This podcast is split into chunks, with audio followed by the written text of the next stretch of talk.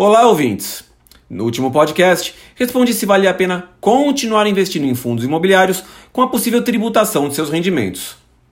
Hoje, vamos falar se estes mesmos fundos continuam sendo atrativos com os sucessivos aumentos que a Selic vem apresentando.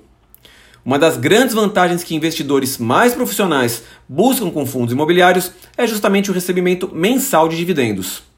E uma das contas mais básicas que grande parte deles faz é verificar se esses rendimentos estão superiores à taxa básica de juros da economia, a Selic.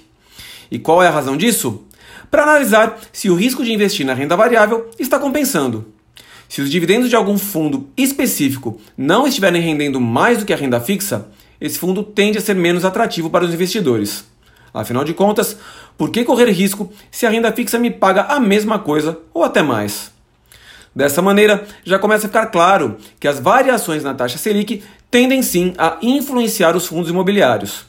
No mês de maio, por exemplo, o índice IFIX, que mede a variação dos principais fundos imobiliários do mercado, caiu 1,56%, seguindo a alta de 0,75 pontos percentuais da Selic. Em contrapartida, o Ibovespa teve alta de mais de 6% e fechou em sua máxima histórica. Com a perspectiva que a Selic continue subindo, é fato que muitos fundos imobiliários tendem a ajustar seus preços para acompanhar essa alta. Mas isso por si só não é sinal para bater o desespero e sair vendendo tudo. O investidor deve ter em mente quanto pagou pela cota de algum fundo, pois dependendo do preço de compra, sua rentabilidade pode estar ainda muito superior à Selic. Além do mais, alguns setores imobiliários tendem a ser mais defensivos neste momento e podem sofrer menos impacto da alta da Selic, como os famosos fundos de papel, que trabalham com recebíveis imobiliários, e fundos com ativos na área logística. Portanto, analise sua carteira antes de tomar alguma decisão precipitada.